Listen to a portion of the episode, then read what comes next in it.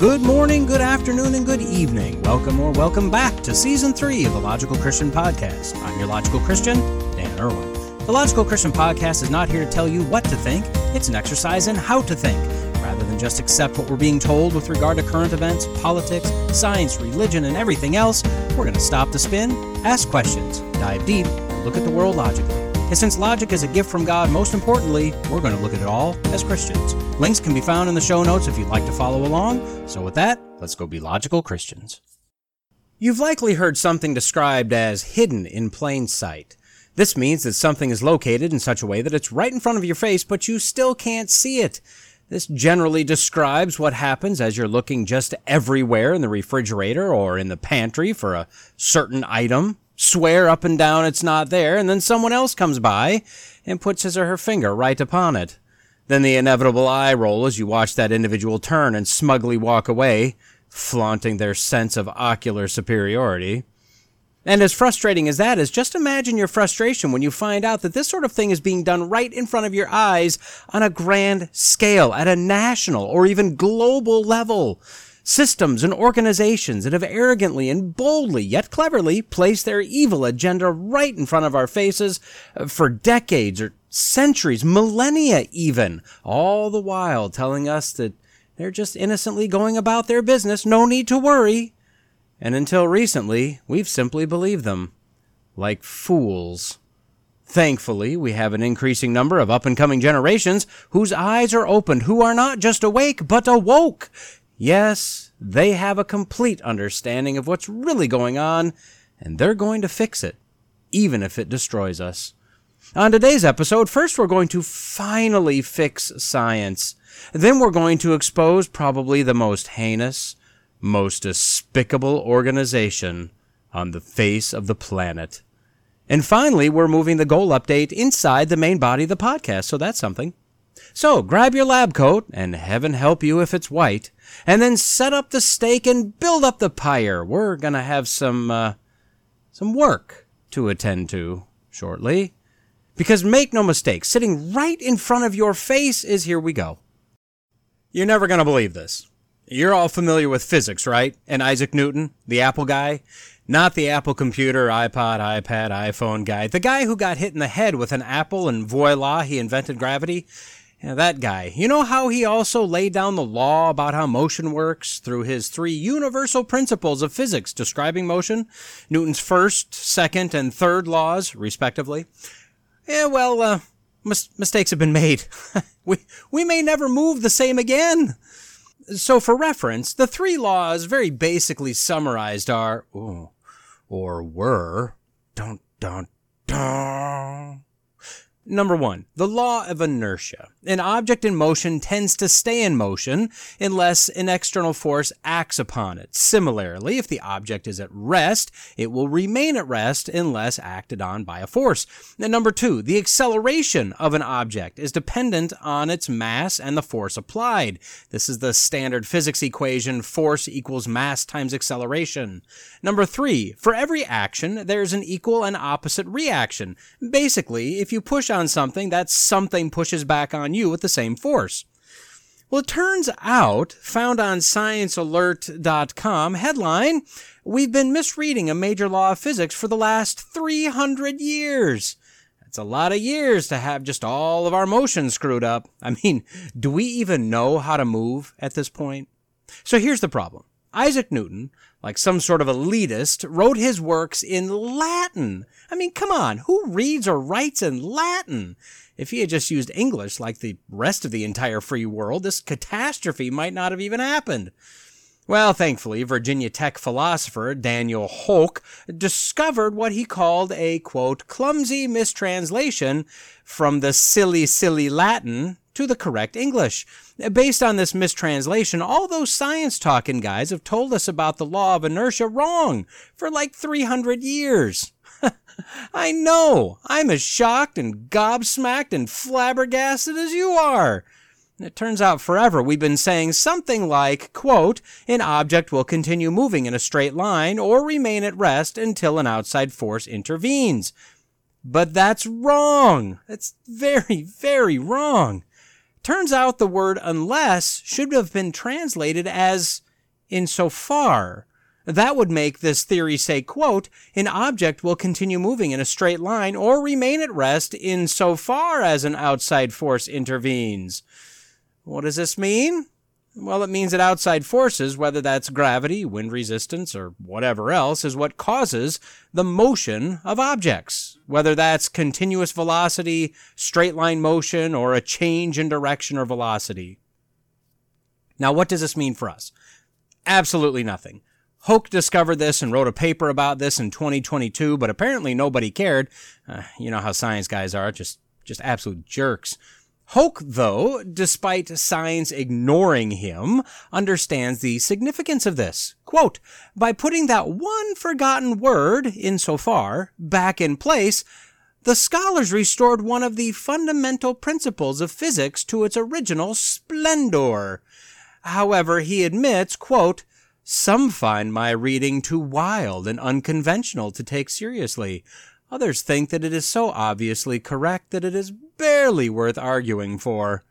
Now, I happen to be of the camp that just finds this way too wild and unconventional. I mean, how could you not find this wild? You know, as unconventional as it is, I guess, right?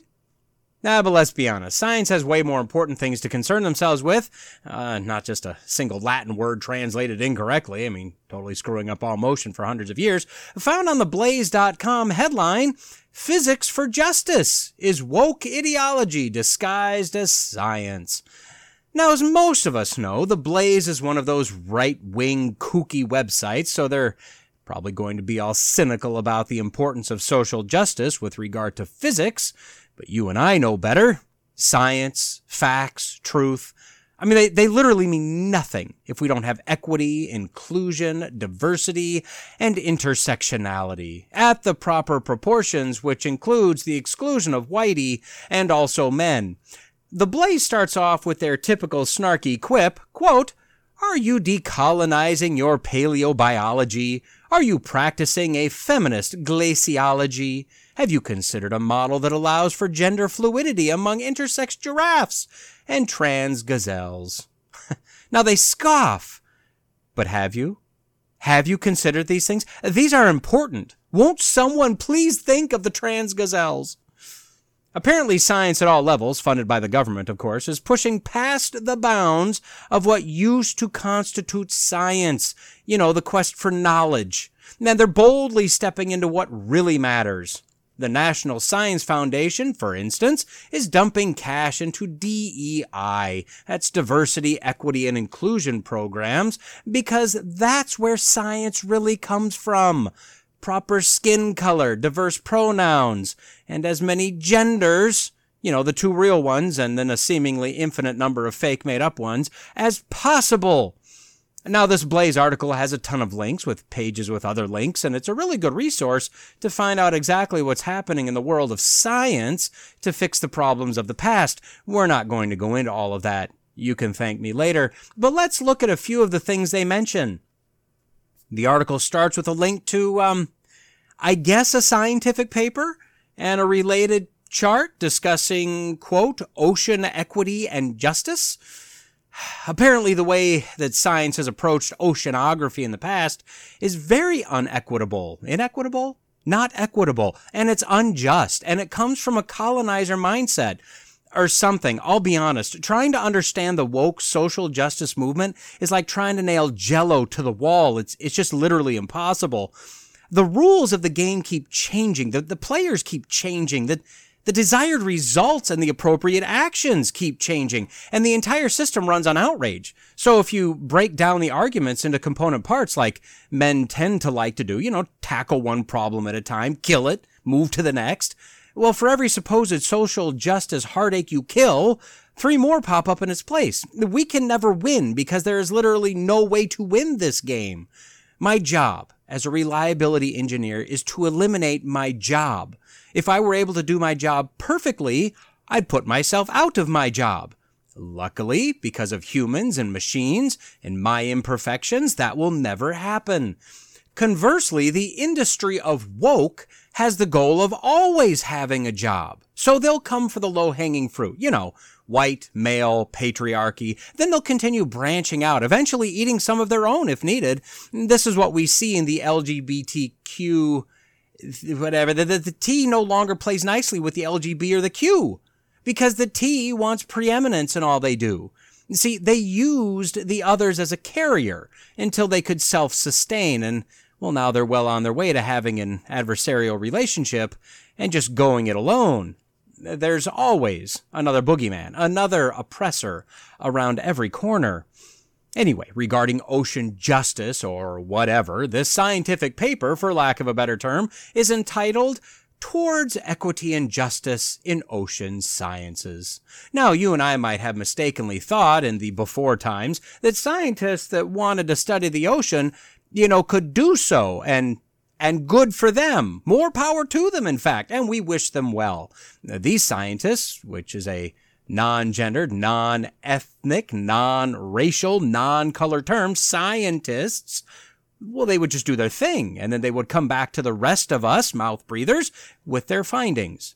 And that's apparently not what's been going on. I, th- I thought it was, apparently not. The abstract of this paper starts, quote, the global scientific community is currently going through a self reckoning in which it is questioning and re examining its existing practices, many of which are based on colonial and neo colonial perceptions. Uh, this is particularly acute for the ocean research community, where unequal and unbalanced international collaborations have been rife.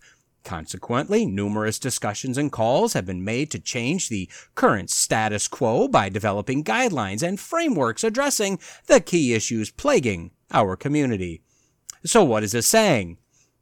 Literally nothing. In fact, I'd argue that the mistranslated Latin in Newton's law has more importance than this entire paper. The problem is that people aren't ignoring this. This is being heralded as necessary to our survival as a species.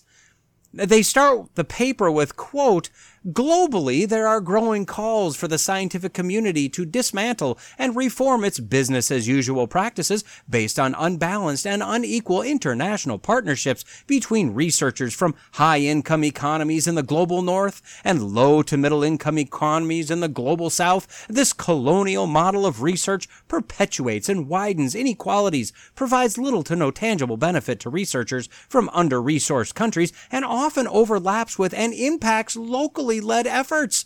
This is prevalent in ocean science where international collaborations are the norm, given the expensive and complex nature of operations, the connected nature of our oceans, and the global threats of, for example, climate change, pollution, transnational fisheries they face today. Ignoring social inequities in conservation can result in social harms, but also undermines local expertise, thereby hindering the potential for conservation success.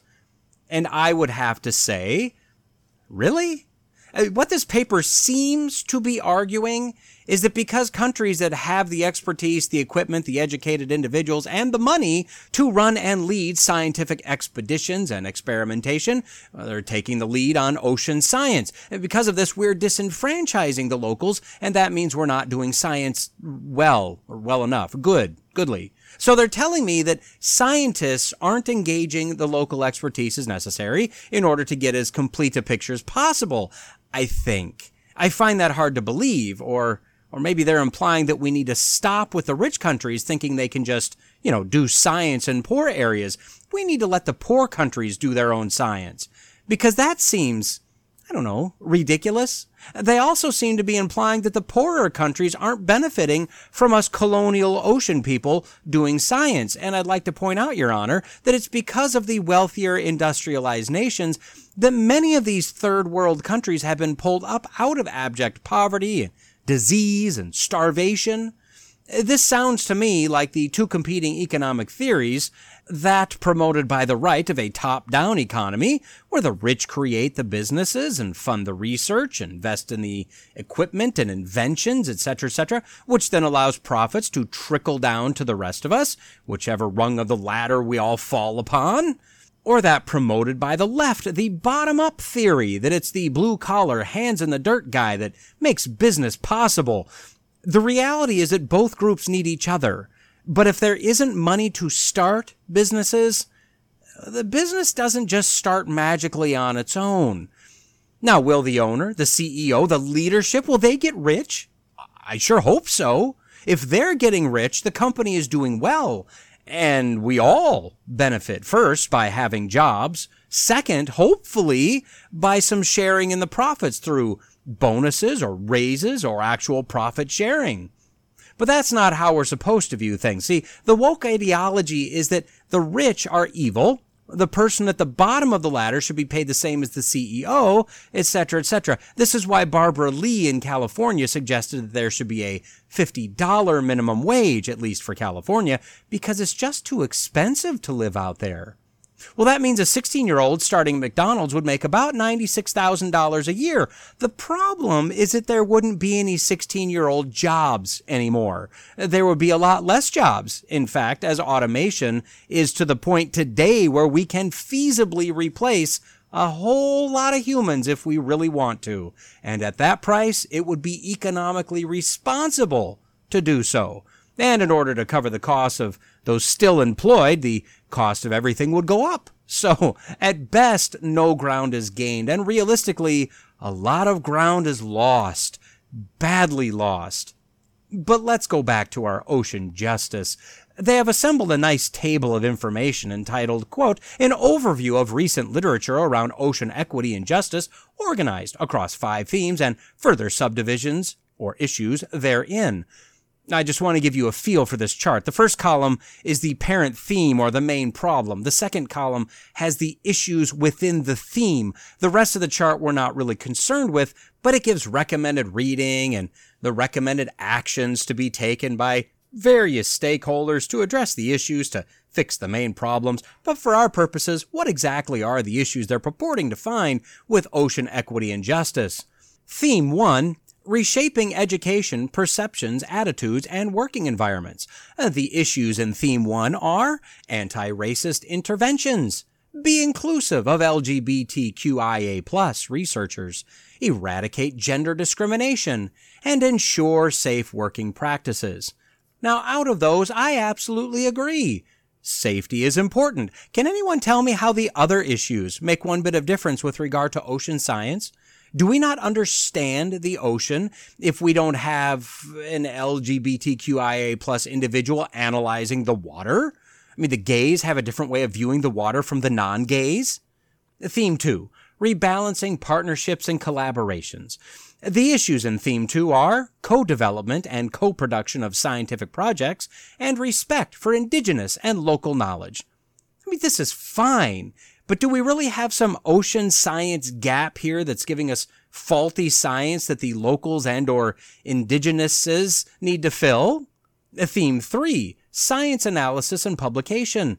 The issues in theme 3 are consider non-English languages, diversity of literature cited, inclusive authorships, and make research visible and discoverable shouldn't we just want the best people to do the research and author the papers while using the best sources available? When we start driving diversity quotas into things, that's how we fail. And although there's no data that I know of to prove it conclusively yet, I believe that we're starting to see the results of DEI quotas popping up rather than just, you know, hiring the best person for the job maybe eventually we'll talk about that, but think of the number of data points regarding air travel we're seeming to accumulate here after the FAA started implementing DEI requirements.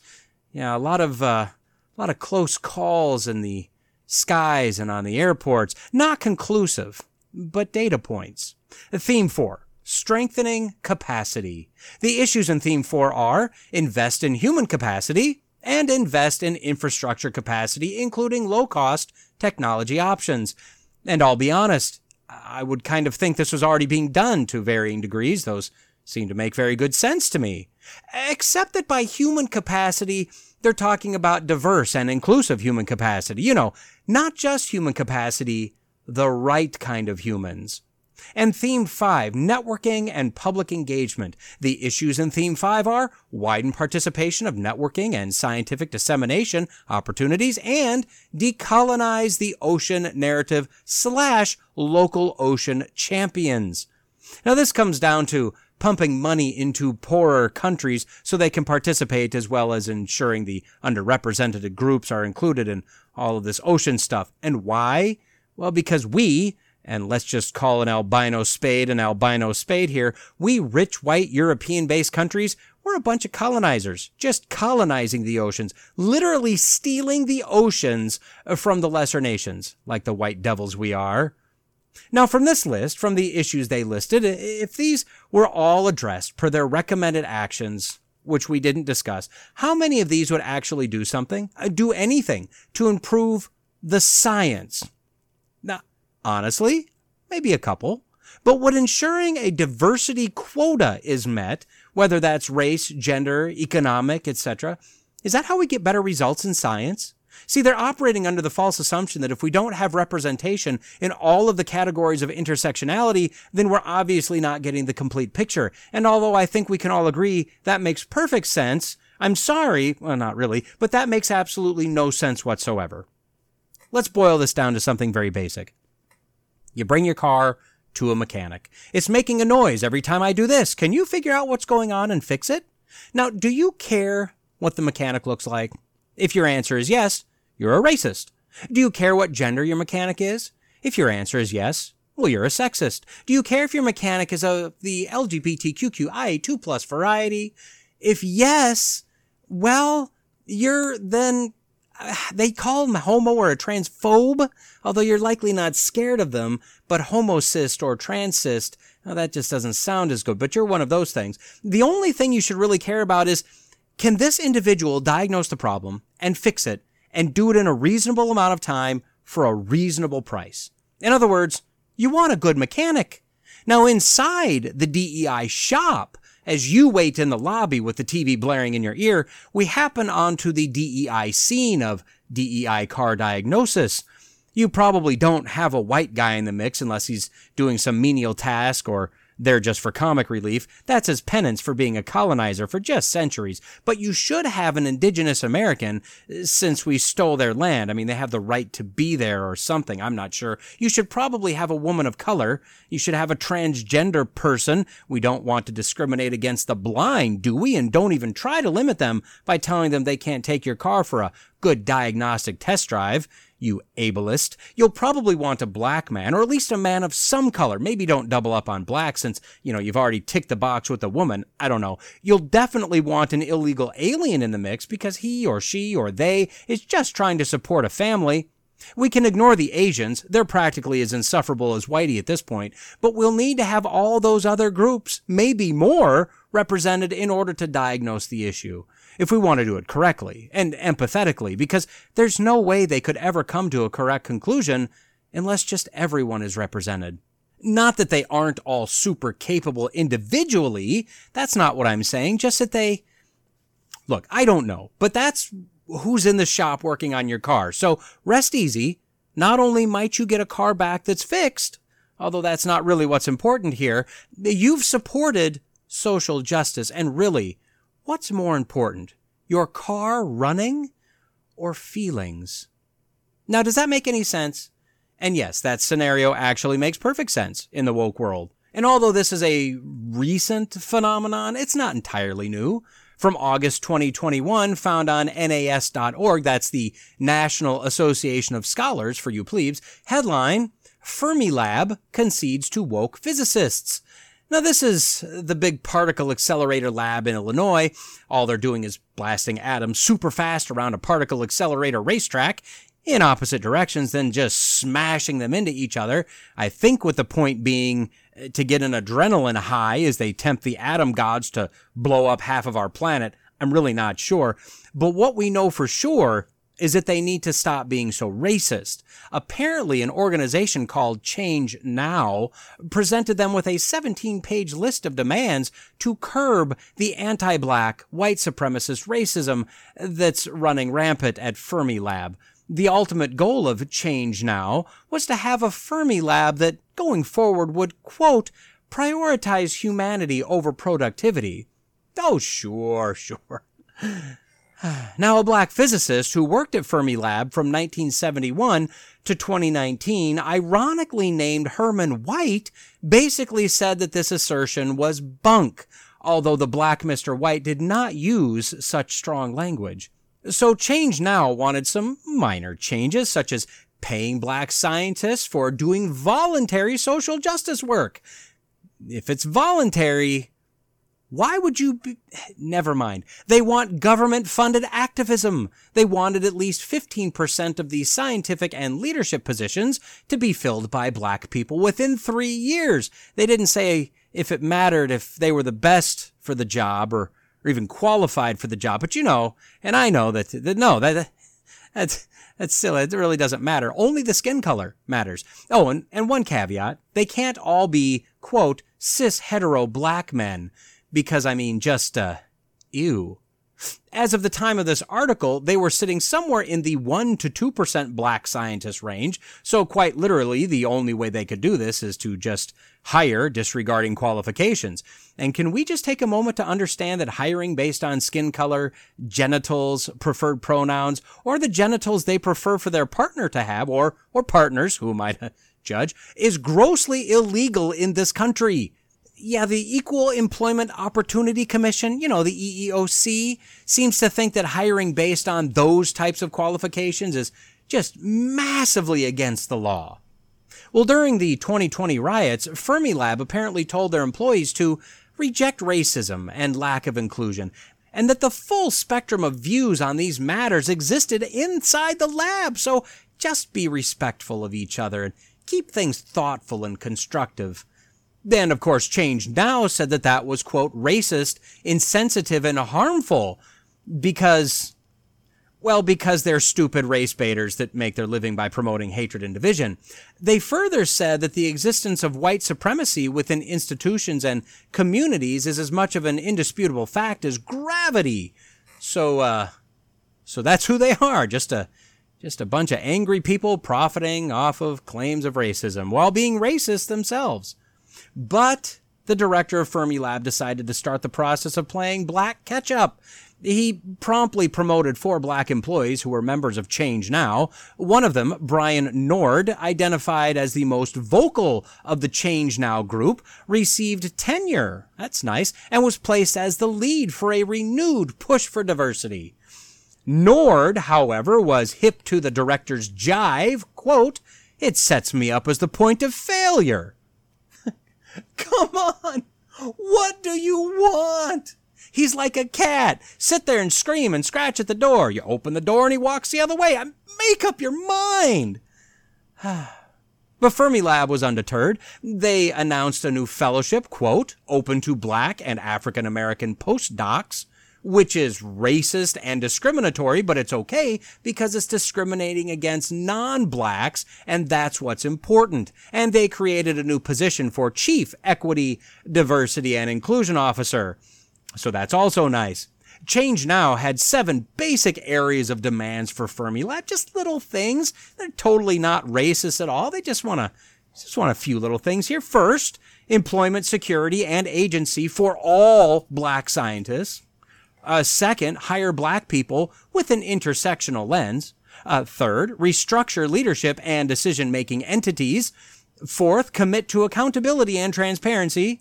Fifth, education and training. Sixth, invest in black communities.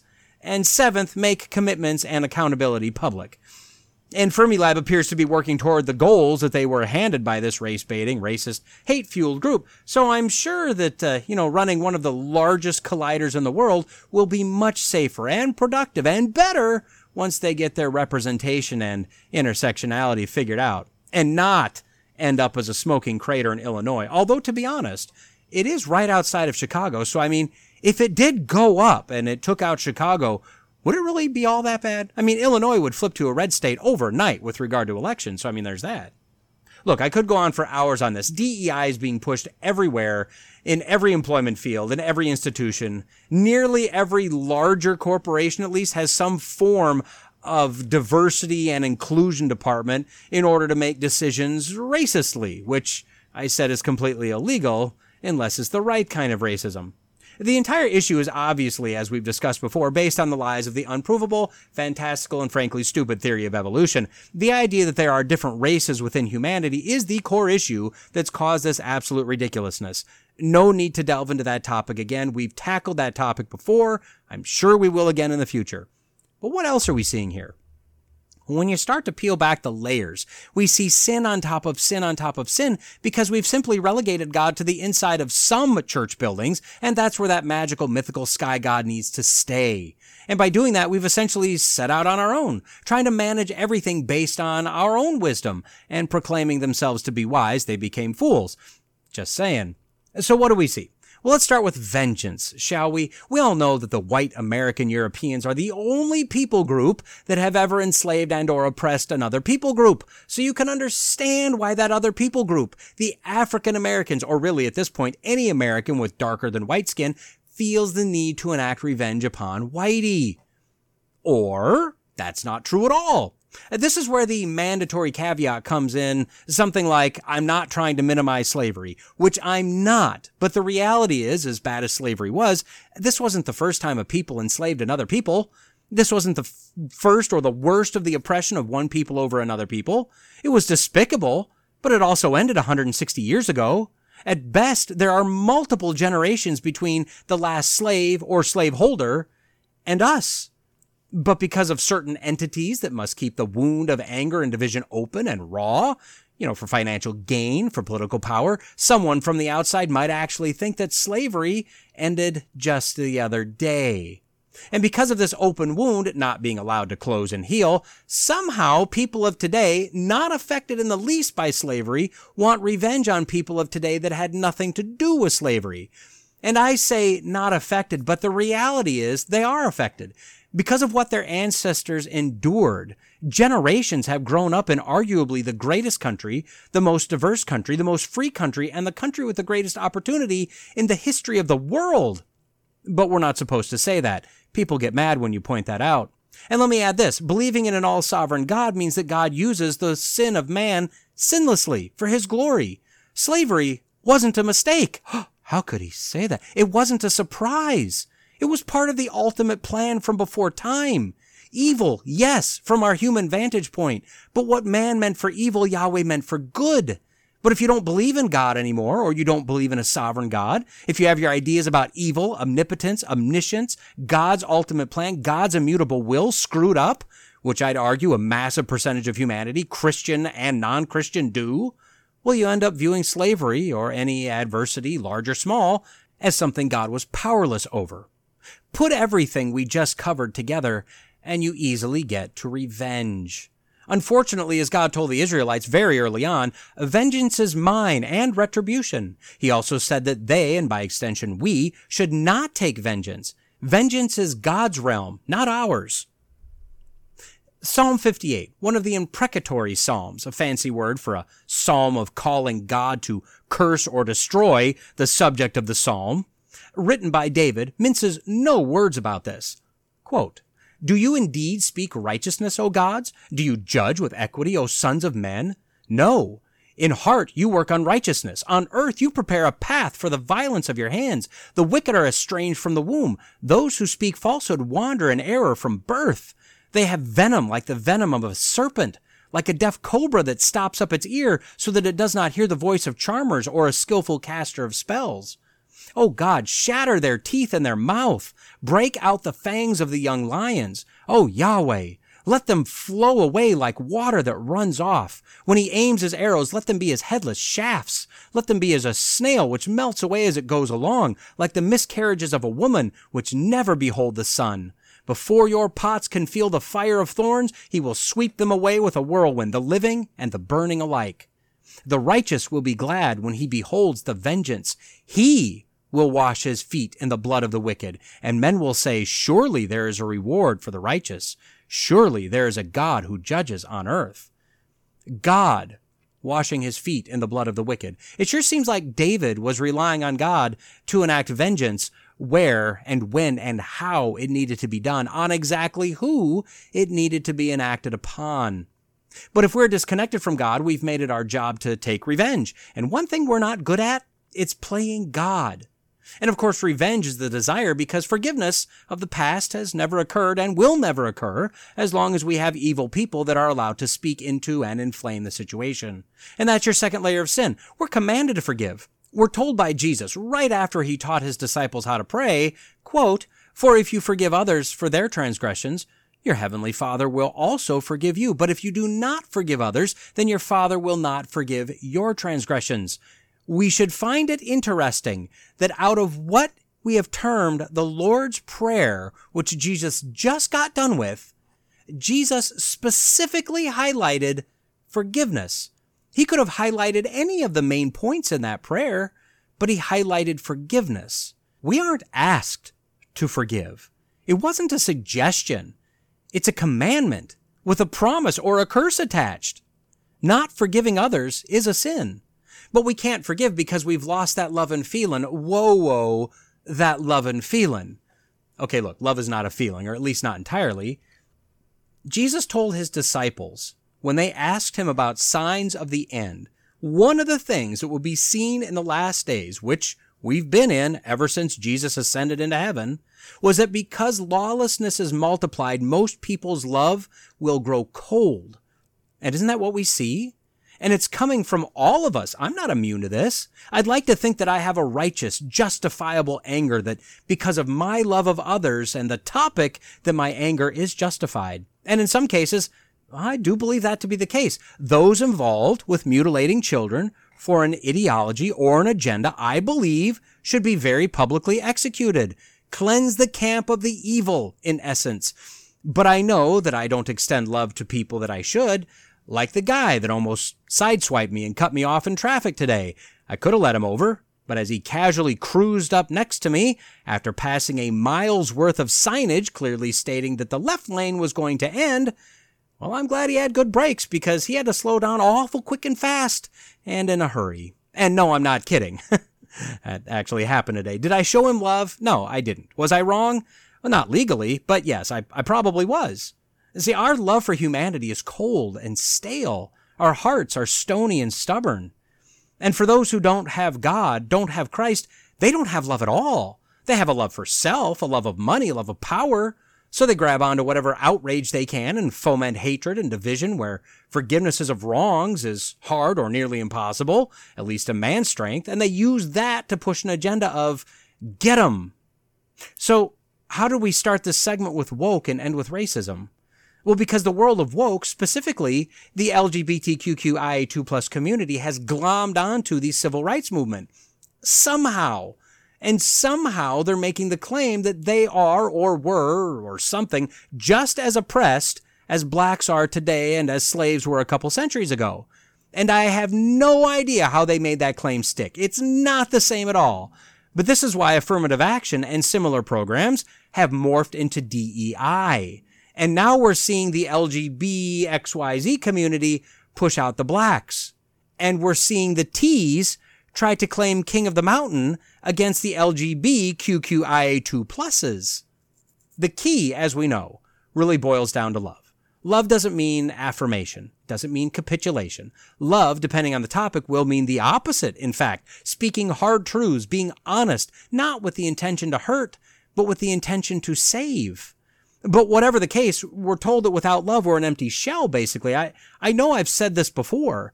Faith, hope, and love. The greatest of these is love. My take on that is not the take that any biblical scholar or theologian would ascribe to. I, I know. But I see it as a progression. If you don't have hope, if you live in a hopeless existence, how can you find the energy, the, the, the willpower, the emotional fortitude it takes to love, to truly love others? And where can you find your hope unless you have faith? Even faith in a frail humanity brings flashes of hope. An imperfect, blurry copy of the true thing, admittedly, but a flash of hope. Faith in a false religion brings even more blurry hope. But if you want true hope, Well, that can only be found in the God man, Jesus Christ. Faith in Christ brings hope in all things. Hope in this life completely changes your perspective and allows you to feel compassion, empathy, and the greatest of all, love for humanity. And these days, that's what we need for humanity. And that's what humanity really needs from us. And boy, is it not easy. So I'll make a deal with you. If you pray for me, for my stony, stubborn heart to be softened, so I can more easily, more Christ like love my fellow human, I'll pray for you for the same. In fact, right before I recorded this, I put you on my prayer list. Deal? Great. What exactly is Christianity? The early Christians were simply called followers of the way. In Acts 11, Barnabas was seeking for Saul, or as we generally know him, Paul, eventually making his way to Tarsus, where he found him and then took him to Antioch. And this is the first time we hear followers of the way being called Christians. And the best information we have is that this term was used by the Gentiles as more of an insult. The Greek word Christianos, which only appears three times in the Bible, literally means follower of Christ. So in Acts 11, we see that the disciples were first called Christians in Antioch. In Acts 26, we see Paul's defense against King Agrippa, and Agrippa said, per the KJV, quote, Almost thou persuadest me to be a Christian. Almost. I mean, how sad is that? And that's the last we hear of Agrippa in the Bible. And then in 1 Peter 4, we read, quote, Yet if any man suffer as a Christian, let him not be ashamed, but let him glorify God on this behalf. Those are the three times that the word is used. Remember, a Christ follower. That's literally the definition. Now, between about 30 AD and 1517 AD, the followers lost the way. The small c Catholic Church, which simply means universal church, was, uh, well, was a mess. The Bible was written in Latin. The common man could only look to the Pope and his popery to be told what Christianity was because they couldn't read the Bible and because copying the Bible was such an arduous task, not just anyone had one. Although some early martyrs had tried to reform the church, which is why we know them as martyrs today, Luther was finally the one who broke through. Despite his desire to actually fix the church, the Catholic powers that be weren't interested in reformation. They were interested in power and money and control. So the way was split into two ways. Now you had the large C Catholic Church and the Protestant Church. Now, Luther was warned that if he made the Bible available for just anyone to read, there would be an endless number of interpretations and versions of the religion. I can't remember who that was that warned him. It was maybe Erasmus or Eck or Tetzel, I don't remember, but whoever it was, he was absolutely right. And Luther agreed that that may be a possibility, but it would be much better to take the chance and allow all mankind the opportunity to read the Bible rather than hide it and take the chance of it being further perverted. And Luther was absolutely right. But today, as feared, there are so many denominations and synods and conferences and whatevers inside of all of those denominations, as well as the non-denoms and fringe groups of like Seventh-day Adventists and the Amish, etc., etc., as well as cults such as the Mormons and the JWs and so on. And all of them, from Catholic to Mormon, are under the broad umbrella of Christian. And now evangelical Christians, Bible believing, born again Christians are having to defend against this boogeyman of Christian nationalism. And does anyone even know what that term means? Well, Pew Research did a survey toward the end of 2022, so after all of the recent media coverage, so this is a little bit dated, but at that time, 54% had no idea what Christian nationalism was. For those who had at least, I don't know, a little bit of an idea of Christian nationalism, they were asked to give a brief summary of what it was in their own words. Responses included the following. A Catholic said, quote, the nation and its laws should follow the teachings of Jesus Christ. A not born again Protestant, and I'm not sure exactly how that works, but that comes up over and over again. Anyways, one of those said, quote, just a buzzword for the dirty and corrupt Democrats to use to further the division. Another not born again Protestant said, quote, agreeing that this country was established with Christian beliefs at its core and has drifted toward allowing immoral conduct being protected and supported, a movement to help correct that. A religious nun said, quote, USA governance and policies should be controlled and dictated by evangelicals using evangelical biblical interpretation, typically an overt or covert racist, misogynistic, antiquarian worldview. A not born again Protestant said, quote, religious people who love their country. A Catholic said, quote, people who love God and USA a born again evangelical said, quote, violently forcing Christian values into the social and political sphere, incorrectly believing that America is God's chosen nation. And responses were just everywhere from not accepting other religions or literally being traitorous to the country to just people that love God and love the country and the desire for maybe Christian principles as our country was founded on to be followed again. I'm not sure what a not born again Protestant is. That's an interesting designation. I'm amazed at the vitriol against Christianity by some of those professing to be born again Protestants or evangelicals. One particularly angry religious nun, and this is N-O-N-E, nun, over the age of 65 stated this, quote, It's a view held primarily by straight, white Christian males that the U.S. should be ruled, all caps, as opposed to being governed, all caps, according to their interpretation of the Bible, and therefore that women, members of the LGBTQ community, practitioners of other faiths, and people of other races and ethnicities, etc., are inferior beings and should be subjugated and controlled as such. wow. So what is it? Well, clearly people don't know. In fact, I'll be honest, I, I don't know. I'm a person that loves this country. I want our country to adhere to the principles, ethics, and morals of Christianity. I'm a born again Protestant, but I don't believe this country should be ruled as a theocracy. Does that make me a Christian nationalist? Do I get a bunk bed at one of the camps?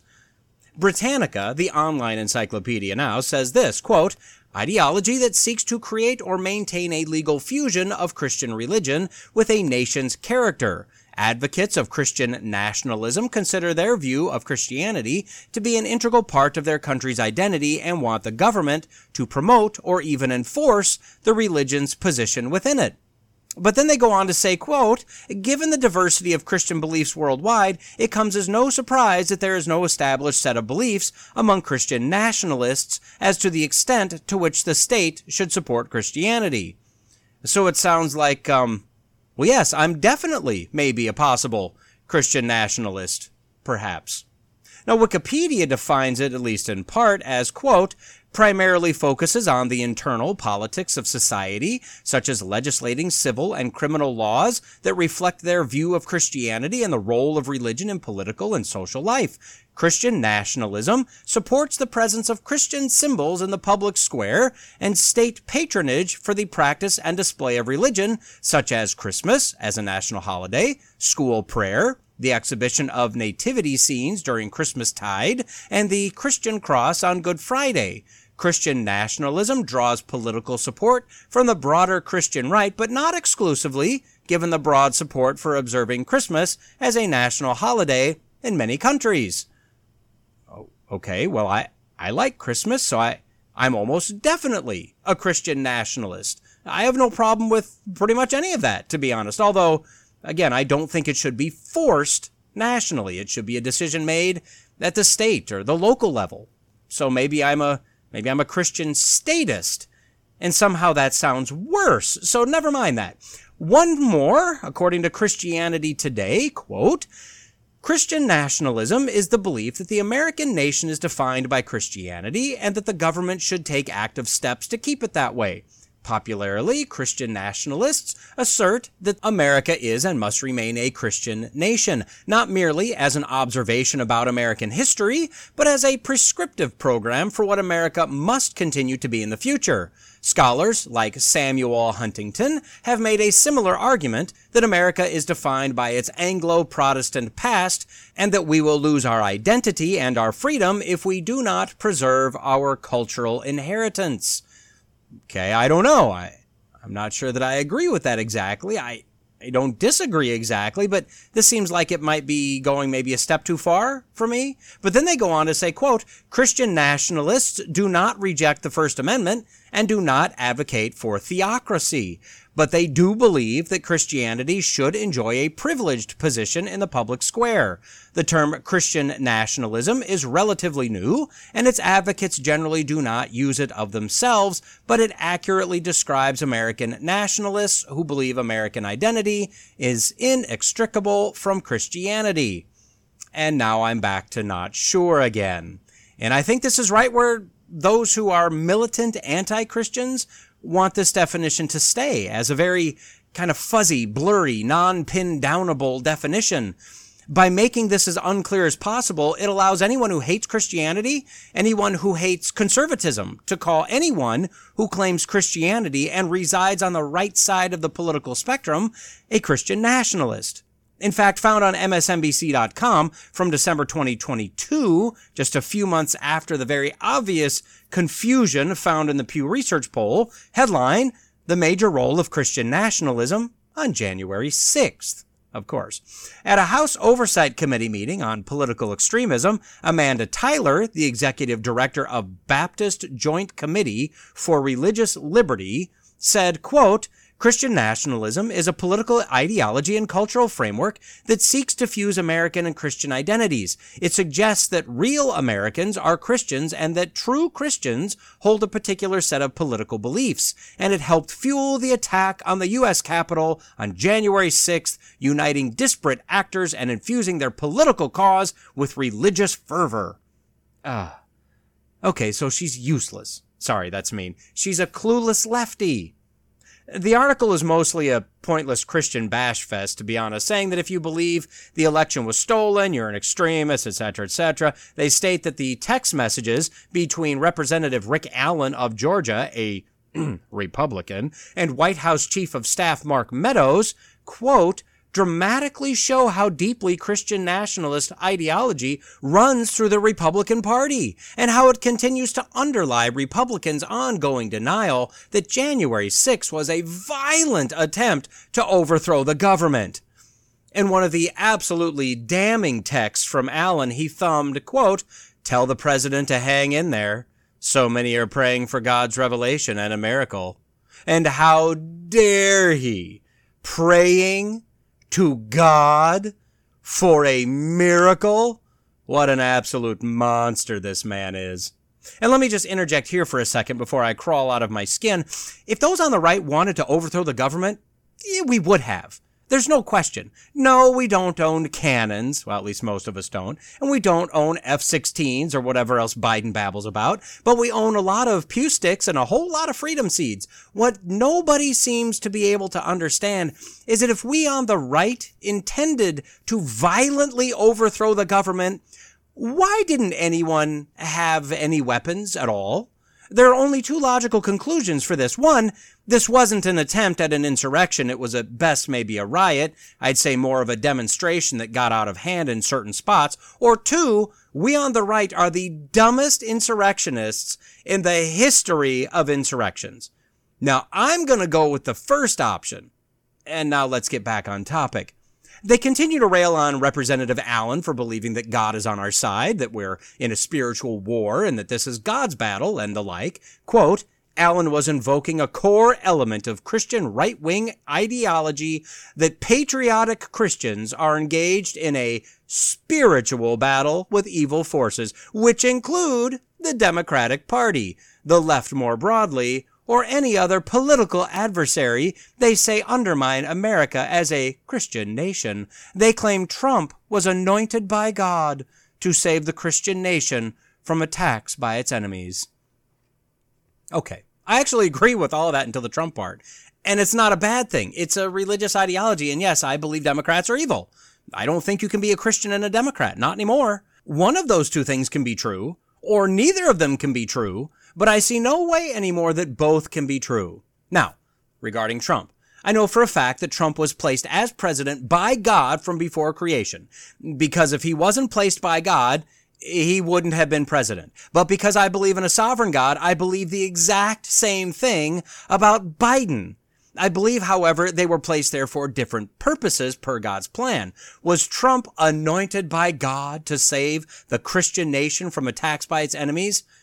I don't think I'd go that far. He was placed as president for God's purposes. That we know for sure. We could speculate as to what that is or what those are, but I don't think it does us any good to go down that road very far. That said, even if there are Christians who do believe that, does that make them nationalists? Knowing the negative context that's meant by using that term. And no, it doesn't. Let's be clear it's not really the nationalists they're worried about, although these people do hate the country, at least the country as it was designed by the founding fathers. No, it's not really the nationalists, though, it's Christians. That's who they really can't stand. Now, that said, found on RealClearPolitics.com headline Heidi Przybyla, colon, extremist conservative Christian nationalists believe your rights come from God, not from government. So MSNBC had a a guest recently, an investigative reporter from Politico named Heidi Przybyla. Przybyla. Look, lady, I know that they say and sometimes why, but come on, buy a vowel somewhere. Anyway, Heidi was on MSNBC a few nights ago and was apparently pegged as being an expert on Christianity. Spoiler alert, she's not really. The premise she was fed was that Mike Johnson, the Speaker of the House, was infusing a Christian nationalism into the House. And this is where the trouble began. She said, quote, I talked with a lot of experts on this, and I have seen it with my reporting. The base of the Republican Party has shifted. Remember when Trump ran in 2016? A lot of the mainline evangelicals wanted nothing to do with the divorced real estate mogul who cheated on his wife with a porn star and all of that. So what happened was that he was surrounded by this more extremist element. We are going to hear words like Christian nationalism, like the New Apostolic Reformation. These are groups that you should get very schooled on because they have a lot of power in Trump circles. And the one thing that unites all of them, because there's many different groups orbiting Trump, but the one thing that unites them is Christian nationalists, not Christians, because Christian nationalists are very different is that they believe that our rights as Americans and as all human beings do not come from any earthly authority. They don't come from Congress, from the Supreme Court. They come from God.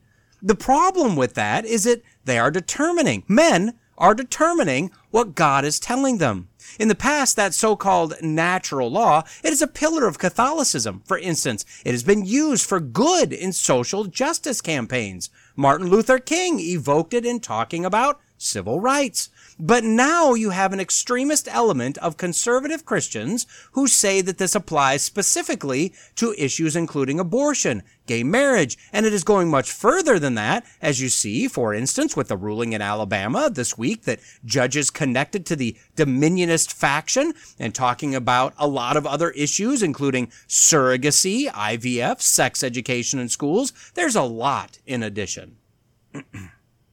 okay. Whew, let me try to unravel some of this.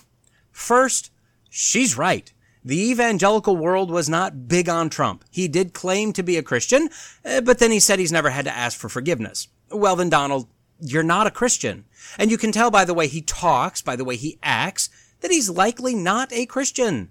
That said, and I've said this many times before, I don't require my president or governor or senator or school board member to be a Christian. We're not a theocracy, and we shouldn't strive to be one until Jesus returns because man has always screwed those up. Now, after Trump got in office and started pushing conservative causes, suddenly he was anointed by God. And no, we Christians should never make a shift like that. Trump has some major problems. I am a far right Christian conservative. If Trump is our nominee, and as of right now it really appears he will be, I'll vote for him. But that doesn't mean I like him. I don't. But Christians have almost placed him at the right hand of Jesus on the throne. And I don't get it. She also mentioned the New Apostolic Reformation, or NAR, and Dominionist Christians. Again, she's right. The NAR has a dominion theology. This is also found in the charismatic and Pentecostal flavors of Christianity. They have something called the Seven Mountain Mandate. The theory is that there are seven key sectors of society, the seven mountains. Once Christians have conquered or taken dominion of all of these seven mountains, peace will then exist on the earth Christian morals will reign, and that will usher in the peaceful return of Jesus. As such, those who hold this errant theology believe they must take dominion over education, religion, family, business, government and military, arts and entertainment, and media. Now, I'll be honest. I'm not really sure about my eschatology, my thoughts on how the end times will all play out. Not anymore. I used to be, but not anymore but I can't see anywhere that says we're to bring peace on the earth and then Jesus will come in and rule once we get our job done. But these people believe this, and as such, they absolutely want to use the power of the president to help them infiltrate society and conquer these mountains. What Heidi is missing is that Trump isn't a Christian, and I highly doubt Trump is a dominionist. I mean, he was literally the most pro homosexual president we've ever had. One of his close friends is, probably still is a close friend, a crossdresser, Bruce Jenner. However, many, maybe most of the so-called Christians that surrounded Trump were of the charismatic NAR false teacher wolf class pseudo Christian variety. People like Paula White, who's nothing but a health, wealth, prosperity charlatan, Kat Kerr, a little old lady who claims daily or weekly trips to heaven and back, fashions herself to be a prophetess, and is just all around nuts. Greg Locke, another NAR style wolf. Jeremiah Johnson, another self proclaimed prophet that would have been stoned back in the Old Testament days. Michael Brown, a charismatic nut. Lana Vawser, another so called prophetess. Kenny and Gloria Copeland, another wolf couple. And I'm fairly certain he's possessed by at least one, probably more demons. And I'm not joking about that. Look at his eyes. Jerry Falwell Jr., and we know how well that turned out. Jentezen Franklin, another self-proclaimed prophet. Robert Morris, a prosperity preacher, and so many more. He had a few good guys in there. David Jeremiah, James Dobson, but they were far outweighed by the massive number of charlatans, wolves, hucksters, false prophets, and charismatic NAR whack jobs. So Heidi wasn't all wrong. What she's got wrong, and I have no idea how she arrived at this, is that Christians, true Christians, apparently realize that rights come from government, not God. Except that, no, true Christians better not think that, or we've got bigger problems. Our earthly authority is government. We get that. But our ultimate authority is God. Everything we are or have comes from God, including our rights. We are literally the created, the pot. He is the creator or the potter. He owns humanity because he made us. And he owns Christians because the blood of his son bought and paid for us. As such, although we are under obligation to obey the earthly authority, we are absolutely not to do what God forbids, nor to neglect what God commands. Think of churches being deemed as non-essential in the last few years. Mm-mm, no, not according to God. Most Christians had no problem taking a few weeks, a, a month, to see what exactly was, you know, what was going to go on with this virus. I had no problem with that. No need to take some dangerous risks. But after a few weeks, churches started to slowly fill back in, and they should have done so. No earthly authority has the right to tell the bride of Christ they can't meet, as commanded in his word. But see, what's happening here is that Heidi and the media, the politicians, the population in general, is doing exactly what I said they would do. They just group everyone who has even a dashed line to Christianity under the umbrella of Christian. Now, there may be a few people legitimately saved in an NAR church or in Copeland's church, now, I'm not sure how they could possibly stay there if that's the case, but it's feasible to imagine there are a few saved, but most are not.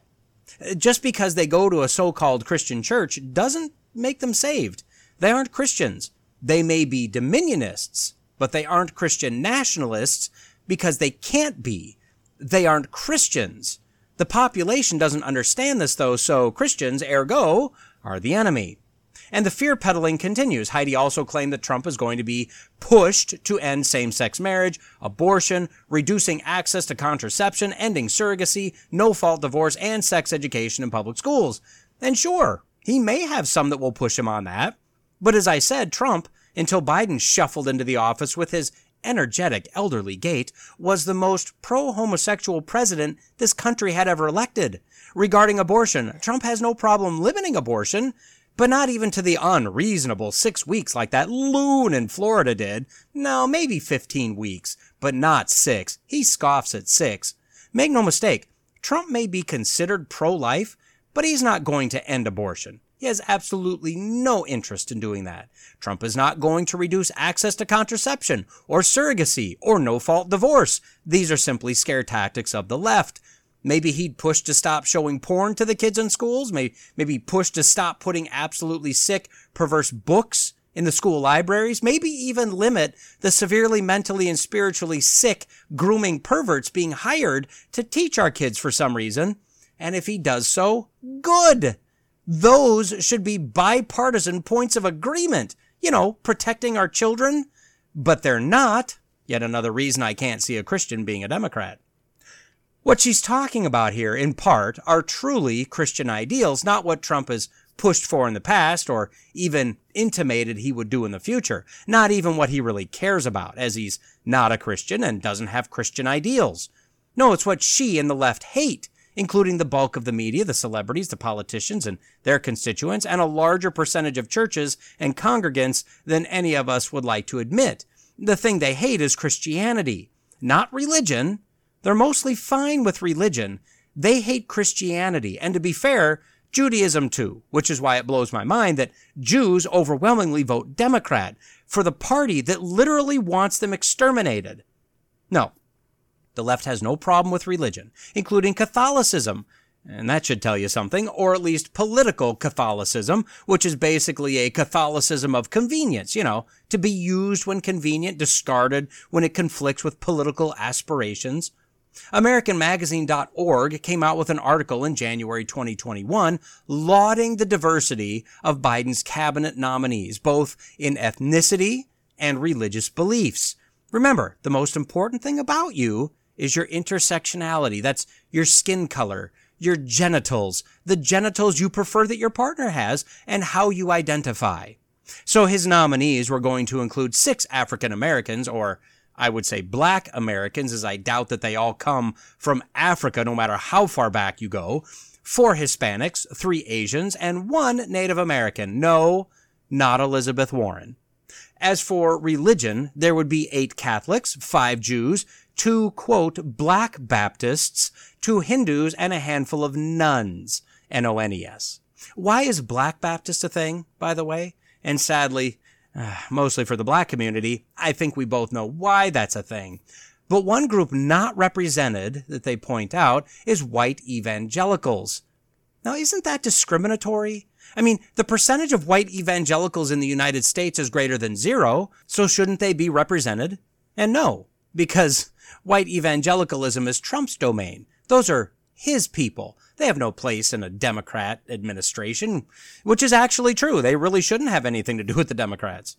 They point out that Biden attends Mass regularly and quotes scripture, but he's not like Obama, who pandered to white evangelicals by inviting Rick Warren, another charlatan in the Christian world, let me point out, to his inaugural invocation, and a Pastor Joel Hunter from Florida, a man who fashions himself to be an apostle, and invited an LGBT group, which claims to be Christian, to hold a conference at his church, because Pastor Joel understands that there are gay Christians that want to get close to God. So yeah, white evangelicals, that's, that's how we're represented. Uh, Joel was uh, was invited as uh, Obama's uh, religious advisor. So so we had that. At the end of 2020, the ACLU posted a story on their site headline, The Biden Administration's Religious Freedom To-Do List, colon, recommitting to religious liberty for all. Well, I mean, all is such a funny word. Let's see what they said are on Biden's to-do list in order to get religious freedom back where it needs to be. They start with their premise, of course, quote, over the last four years, the Trump administration has embraced a distorted view of religious freedom that is rooted in bigotry against minority faiths and atheists and promotes an official preference for Christianity. They've targeted Muslims for no reason other than rank prejudice and favored certain types of Christians in law and policy with no regard for the harms those actions have inflicted on everyone else. Okay, well, I, I don't remember that, but the ACLU wouldn't lie. so on to the to-do list. Number one, quote, rescind the Muslim ban and affirm that Muslims are a valued part of America's pluralistic religious tapestry. Uh, this, of course, is another leftist lie. It was never a Muslim ban. It was a ban on people from predominantly Muslim countries that wanted to kill Americans and harm the country. It had very little to do with religion, a lot to do with the ideology of terrorism and jihad. Uh, number two, quote, stop allowing religious exemptions that harm others. Well, apparently Trump used religious freedom to discriminate against others. They say that he gutted, quote, healthcare protections by enacting rules that allow any healthcare worker to refuse care to patients based on the worker's personal religious or moral objections or permit any employers to deny their employees contraception coverage. Now, what they're actually talking about is healthcare professionals refusing to perform abortions or mutilation of healthy bodies based on the lie of gender dysphoria and the rights of religious institutions, primarily Catholic, ironically, to not have to cover contraception, which they religiously object to. So it's discriminatory to hold a religious belief, but it's not discriminatory to discriminate against those who hold a religious belief. Got it. Number three, recommit to the separation of religion and government. now he can recommit to that idea as others before him have, but the separation of church and state isn't a thing, I'm afraid to say. I've said multiple times before that this is nothing but a statement in a letter from Thomas Jefferson to a Baptist minister in answer to a state and religion question, stating that the government will never interfere with religion. They'll never make a mandatory state or national religion, that there is a wall between church and state, but it's quite obvious reading the letter that that is a one-way wall. The state needs to keep their noses out of religion religion can absolutely be all up in the business of government if it so chooses, and the government has no right to stop it. But because of case law, not law, law, case law, this myth of the separation of church and state persists and is used whenever and however convenient. And then a year later, February of 2022, how did Biden do? Well, per AmericanProgress.org, they have, quote, seven ways the Biden administration advanced religious liberty during its first year. Now, you and I both know that this should be good, so, so what did he accomplish, this champion for religious freedom and rights? Number one, quote, halting discrimination on the basis of religion in the U.S. immigration system. Yay, this is the Muslim ban thing. Number two, quote, expanding civil rights protections on the basis of religion. Number three, quote, resetting federal regulations to respect religious liberty. Number four, quote, structuring the administration's religious affairs functions appropriately with religiously diverse leaders. Number five, quote, protecting sacred lands for indigenous communities. Number six, quote, fighting white supremacist violence and enacting hate crimes legislation. And number seven, quote, advancing international religious freedom as part of the interdependent human rights framework. And let me say that I, for one, feel so much more religiously free since President Potato has shakily taken the reins. Now, Paul told us in Romans, quote, Every person is to be in subjection to the governing authorities, for there is no authority except from God, and those which exist have been appointed by God. Therefore, whoever resists that authority has opposed the ordinance of God, and they who have opposed will receive condemnation upon themselves. For rulers are not a cause of fear for good behavior, but for evil. Do you want to have no fear of that authority? Do what is good, and you will have praise from the same. For it is a minister of God to you for good. But if you do what is evil, be afraid. For it does not bear the sword in vain, for it is a minister of God, an avenger who brings wrath on the one who practices evil. Now, admittedly, This is a very puzzling text, as there is no way that the Biden administration and many before him are interested in good behavior, especially from a Christian perspective. They're interested in lawlessness, evil, compliance, obedience, and honestly, I'd say worship of the state. The farther down we drill in authority from federal to state to local, the more I could see this text applying to more and more people. But we're not given a caveat to this. Additionally, we don't live in the same kind of political system that Paul lived in. But regardless of the system, regardless of our perception of how good or evil they are, we'd have to assume that the Holy Spirit didn't know about the United States or our political system, and that doesn't fit with Scripture. We could possibly view this from God's ultimate worldview, where all things work together for the good of the called and for God's glory. Although that's true, that's not the context we see here. This is admittedly one of the passages of Scripture that I really struggle with a lot. From a surface level, for the most part, we can follow the law. That's not a problem. But then we get into areas that are obviously biblically evil and the gray areas between those two areas that I just don't know how we handle. This is, I think, where the principle of not following laws mandating something the Bible forbids or forbids what the Bible mandates comes in. That's religious freedom. Freedom that Christians are not given freedoms that, when called upon, are now being called Christian nationalism. We also know that there is a wide gate and a broad road that leads to destruction, and many who travel that road and enter through that gate, but a narrow gate and a constricted way that leads to life, and few who will find that. So, although many identify as Christians, including Joe Biden and Nancy Pelosi as Catholics, uh, Chelsea Clinton said recently that she left the Baptist Church at six years old because she was being talked to about abortion in Sunday school, so she was raised Methodist, and that Hillary, her mom, is, quote, very deeply a person of faith, I'm assuming Satanism. We have Donald Trump, who claims to be a Christian, but has never asked for forgiveness, so he's not, but he's been affirmed by other religious leaders that are known charlatans and wolves that also show no evidence of salvation or biblical knowledge. We have Pete Buttigieg, one of our favorite gay married Christians who was raised and baptized Catholic, feels more Anglican, but is a member of the Episcopal Church, and so many others.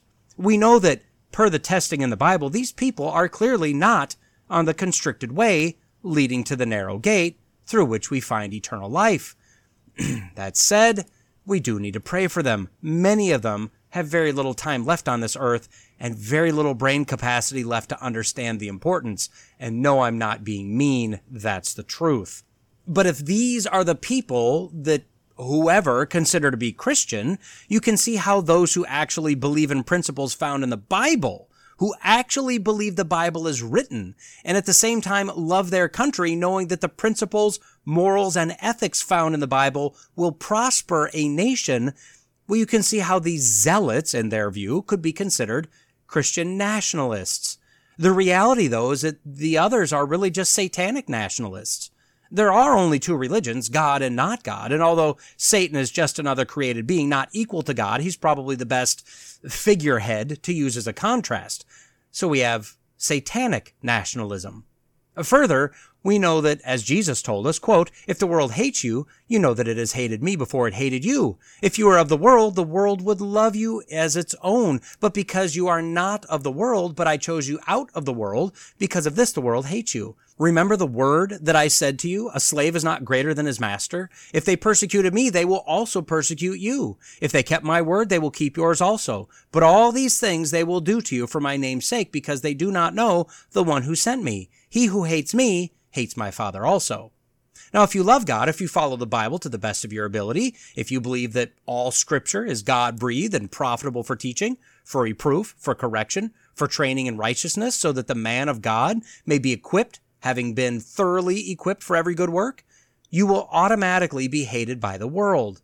Furthermore, if you believe that this country is a great country, if you believe that the Constitution was an inspired document written by inspired men, leaning heavily on the Bible, specifically the law books of the Torah, and you believe that Christian principles and the intent of the law would be beneficial for the United States, not a theocracy, then you're considered a danger to the state. And if you believe that your rights are granted to you by God, not the state, and you believe that Jesus is the King of Kings and the Lord of Lords, the ruler above all rulers, well, then you're a danger. You are a Christian nationalist.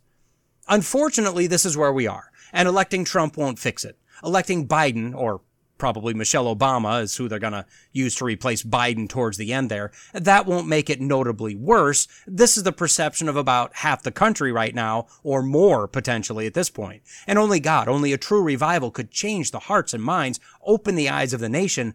And yet, that doesn't absolve us of our responsibility. We are to first and foremost worship and serve and obey our God. After that, we are to obey the authorities placed over us, unless they're attempting to force us to violate what God has given us in the Bible, and we are to fight for our nation.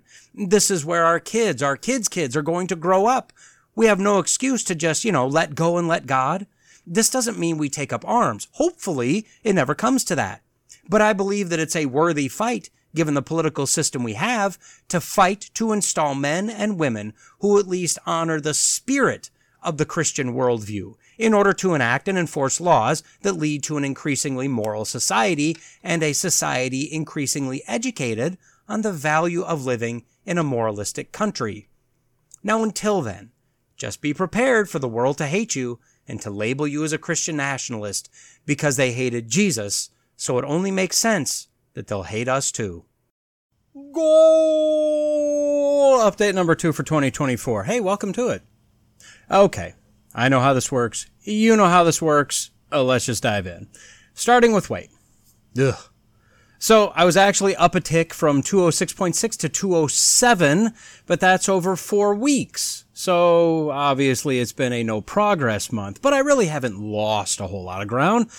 I actually made just a little bit of progress. Then I got sick and it was one of those sinusy upper respiratory things and just a nagging cough that hung on. So there was about I don't know, eight, nine, ten days maybe where I didn't work out. And I'm a very, very firm believer and always have been in the old adage of feed a fever, feed a cold. So I did, you know, for strength and healing purposes, and I eventually got better. So, I mean, you know, lesson learned. Food heals. I'll make sure to file that away for later. Uh, but I found the old tired horse again. I've climbed atop it, and much to his massive dismay, well, I'm back to working on this. I'll be honest, I just don't want to, right? But but who really does, right? I mean, people who are psychotic, that's who wants to diet and exercise. So, you can rest easy knowing that your fluffy host is not psychotic. Anyway, if you look at my progress or lack thereof versus my goal, I'm behind the goal by about 4.4 pounds. If I got serious, I could catch that up pretty quickly. As it is, I can probably catch it up slowly. My intention, and I don't want to say hopefully because that really means nothing, so my intention is to have a better report next month. This week will be difficult though, as three of my work days will include free lunch, as we have some corporate people coming in for audits or whatever. So I either have to partake and then make it up on the backside of the day, or I need to decline. I've done both in the past. I can do either this upcoming week. We'll just kind of have to see how it goes. One of the days is Chick-fil-A though, and I'll tell you what, Christian chicken too tasty. That's the hardest of the three for me to just ignore. Plus, uh, have you noticed the Easter candy uh, in the store? And and I mean, there's a few of the it's Easter candy, right? All right. Anyway, to finish up my shame, my muscle percentage ticked down by a tenth of a percent. My fat percentage ticked up by a tenth of a percent last month. It doesn't really sound like much, and it's not, but that's what those numbers do. It's a tenth of a percent uh, per week or per couple weeks, maybe per month. They're very slow moving numbers. What does that actually translate into with regard to weight from fat and muscle? Well, muscle weight stayed the same. Fat weight went up by about 0.3 pounds. And I'm pretty sure uh, those manifested in a little bit extra love handles um, and nobody to love them handles, so they really need to go for now. Okay. Next on the list, pages read. This is a win. Changing my daily schedule so that I'm reading during my lunch break is working way better than what I was trying last year. I'm also doing a little bit of random reading at night before I go to sleep, but that, that is really random, right? It just really depends what time I get up in the bed. So I'm up to 1,034 pages read thus far, which adds two more books finished since the last update. One more book finished since my book review update. And actually, I just finished another one on Friday, so the next book review will be on two, possibly three books. Anyway, the 1,034 pages is an additional 569 since the last goal update. I'm currently at 23% of my goal for the year already completed, uh, with well over the goal for each week completed. Next, we have Bible reading. Again, modifying the schedule where I'm getting up earlier on the weekdays is working out just really well. Um, I actually look forward to sitting down in a nice kind of quiet time, taking 30 to 45 minutes to just do some Bible reading and studying. I've exceeded my goal of five days per week, uh, all except for one week, and that one I got my five days in. I'm also getting at least one day of in-depth study per week and at least four days of the faster paced chronological reading. So as of this update, I'm at 123.3% of my goal pace. I'm maybe a week or so ahead of the pace I set to finish my chronological reading by the end of 2025. I'm in Deuteronomy 5 right now. Um, I'm also in the early part of Job, I believe Job 5, uh, in my in-depth reading. That's the very slow-paced study. Bottom line, everything's going well there. My one struggle is getting lights out by 11 o'clock at night. I'm typically more at 11:30, sometimes midnight, which makes getting up at 5 o'clock to do my Bible study harder. Uh, I'm working on it, but getting everything done, including working out in the evening, is tough. But overall, this is going pretty good. Uh, Duolingo and learning Greek is next. Well, the last update, I had just far, far exceeded the 70 minutes per week goal, but I had mentioned that that would likely drop way back, which it has. I'm still slightly ahead of my goal every week, but as the lessons get harder, my time spent in the app is less because the frustration is more. but I've been in it at least once every day. So my streak as of this writing is 70 days and my minutes studying for the year is sitting at 211.6% of goal, which is down from over 350% of my goal in the last goal update. Like I said, it's, it's getting to a reasonable amount of time spent, uh, little by little. Okay, next goal is prayer. Now, this was one I really struggled with last year as it was just kind of a soft goal. It was something I didn't track. I said I was going to do it, but I didn't track it, which is why I'm formally tracking it now. So, the time I take to actually do a focused prayer is right before bed. Uh, usually somewhere in the 25 to 30 minutes range. Um, there are pros and cons to that but I've been able to stick very close to my goal, sitting at 96.7% of my pace of five nights per week. Um, I had a few weeks that I hit six, a few I hit five, one at four, and one week was only three nights. But in my defense, that was the week I was sick. And there was a period of, I don't know, it was like three, four days that I was just eye burning, exhausted in the evening. So I just went to bed. But that said, for six weeks tracked thus far, I'm just one day shy of the goal. So I'll take it.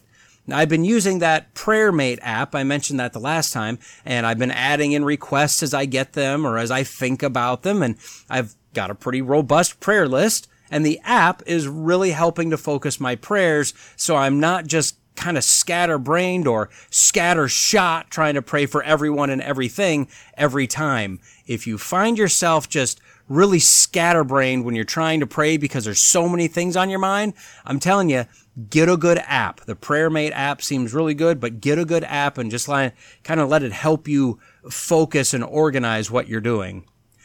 Finally, my quest to memorize the book of Romans.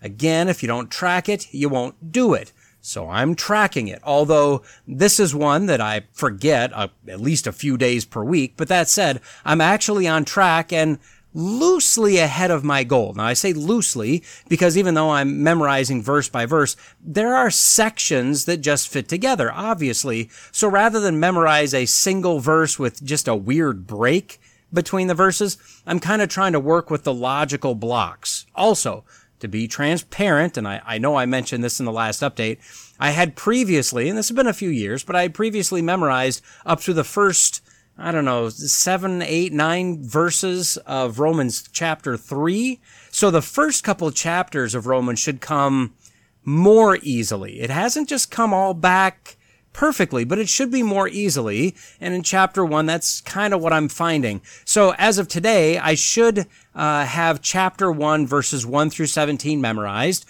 which I do. But I also have the next chunk, which is verses 18 to 23, mostly memorized. And like I said, those kind of work as a unit. So um, I had this memorized before, but I'm on pace loosely ahead. So if you counted that, I'm actually uh, about 17 days ahead of my pace if you were to count that other block. So I don't know. I'm somewhere between on target and 17 days ahead of target, somewhere in there. Either way, this is going well so far.